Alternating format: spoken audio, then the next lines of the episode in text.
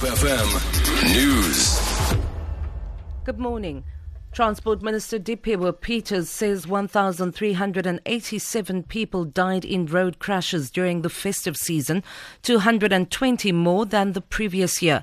She is currently holding a media briefing in Pretoria.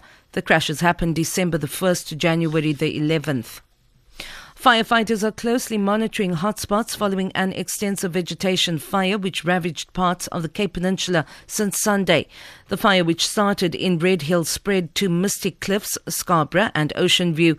At least 20 informal structures were gutted and 80 people displaced when the fire spread to Rustak Camp near Ocean View. Fire and Rescue spokesperson Theo Layne says the fire has been contained, but three fire engines and two water tankers will remain in the area.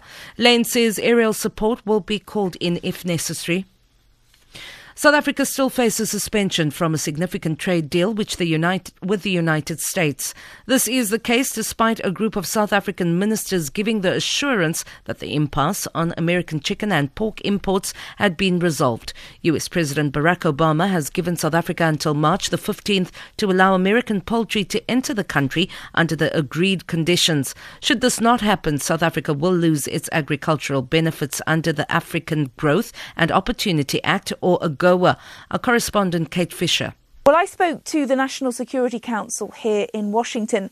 And they made it clear to me that they were not yet suspending South Africa's AGOA benefits, but rather setting a new 60 day deadline for South Africa to comply. The Office of the US Trade Representative, uh, I also spoke to them, and they told me that if the remaining benchmark, which is the entry of US poultry into South Africa under the agreed upon conditions, is met before March the 15th, then the President will be able to consider a revocation of that proclamation before any suspension can take effect.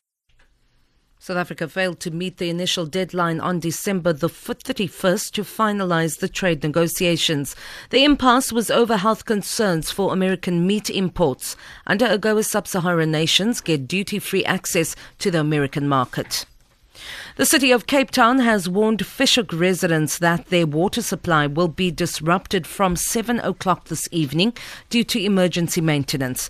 It will affect the water supply to all avenues below Main Road. Spokesperson for the Department of Water and Sanitation, Farouk Robertson, says the repair of the 300 millimeter valve will take place this evening due to heat conditions experienced during the day.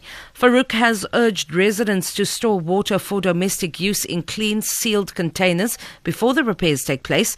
He says two mobile tankers will be made available for residents, one at False Bay Hospital and the other will be positioned based on residents' needs. For Good Hope FM News, I'm Vanya Kluchakolis.